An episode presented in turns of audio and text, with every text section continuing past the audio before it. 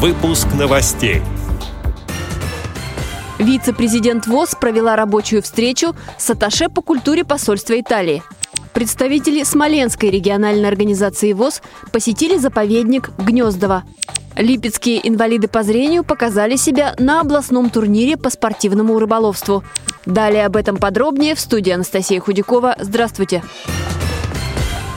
Вице-президент ВОЗ, президент Национального парадельфийского комитета России Лидия Абрамова провела рабочую встречу с атташе по культуре посольства Италии в России Луиджи Саули. Стороны обсуждали возможность участия итальянской делегации в международных парадельфийских играх. Они пройдут с 11 по 17 ноября в Ижевске.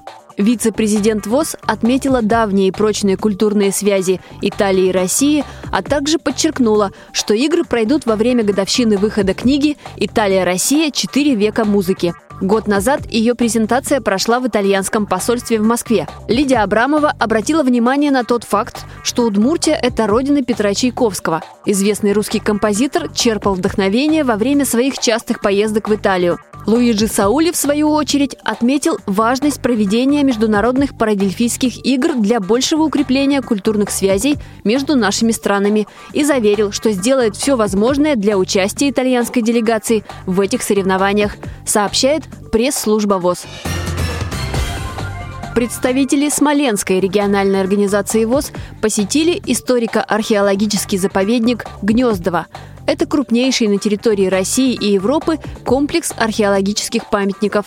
Он относится к периоду образования древнерусского государства. Гнездовские находки свидетельствуют о том, что на этом месте в X веке располагался большой городской центр, тесно связанный своей историей с путем из варяг в греки. Под руководством гида инвалиды по зрению совершили увлекательное путешествие по курганному комплексу, посетили реконструированную избу, а также смогли наблюдать, как ведут археологические археологические раскопки. Старинные монеты, ювелирные украшения, керамическую посуду и прочие образцы материальной культуры смоленские инвалиды по зрению смогли подержать в руках. Эти артефакты в X и XI веках были в ходу у древних славян и их ближайших соседей – прибалтийских и скандинавских племен. А после путешественники и сами смогли побывать в роли реконструкторов. Они учились печь медовый хлеб по старинному рецепту.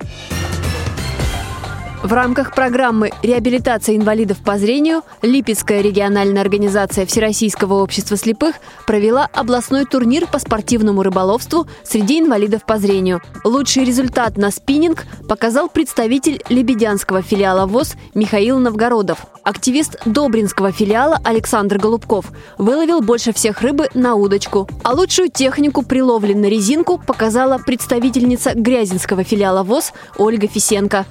Эти и другие новости вы можете найти на сайте Радио ВОЗ. Мы будем рады рассказать о событиях в вашем регионе. Пишите нам по адресу новости собака ру. Всего доброго и до встречи!